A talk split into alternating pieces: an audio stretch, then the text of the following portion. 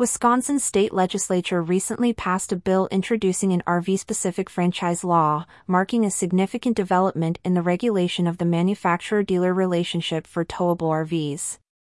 This legislation, now awaiting Governor Tony Evers' signature, aims to address the unique challenges and dynamics within the RV industry, offering a tailored approach to franchise regulations.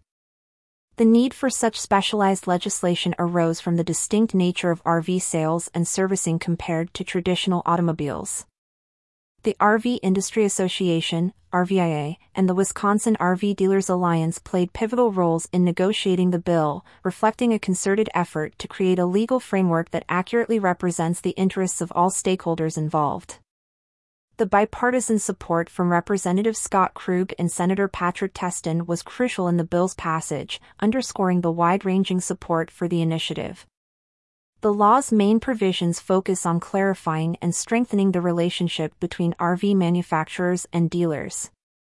It aims to improve cooperation on warranty issues, pre delivery inspections, and other key aspects of the RV sales and service process, as per the News and Insights report of the RVIA.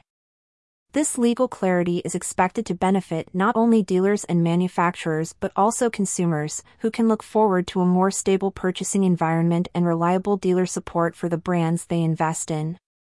For consumers, the legislation promises a more transparent and dependable buying experience. By fostering a better relationship between RV manufacturers and dealers, the law is anticipated to lead to enhanced service quality and customer satisfaction. This is particularly important in an industry where the assurance of quality and reliability significantly influences purchasing decisions.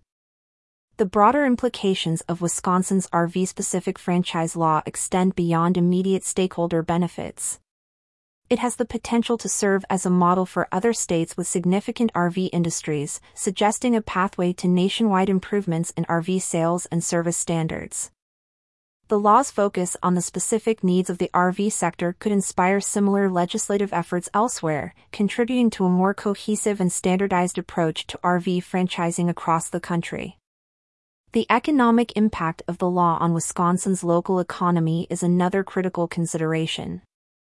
By creating a more favorable business environment for RV dealerships and manufacturers, the state could attract additional investment from within the industry, bolstering job creation and economic growth.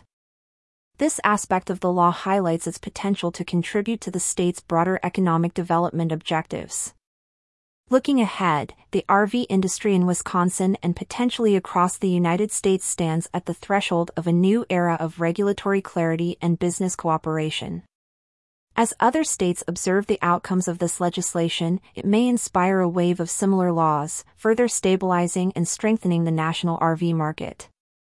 The success of Wisconsin's RV specific franchise law could ultimately lead to widespread improvements in the industry, benefiting dealers, manufacturers, and consumers alike.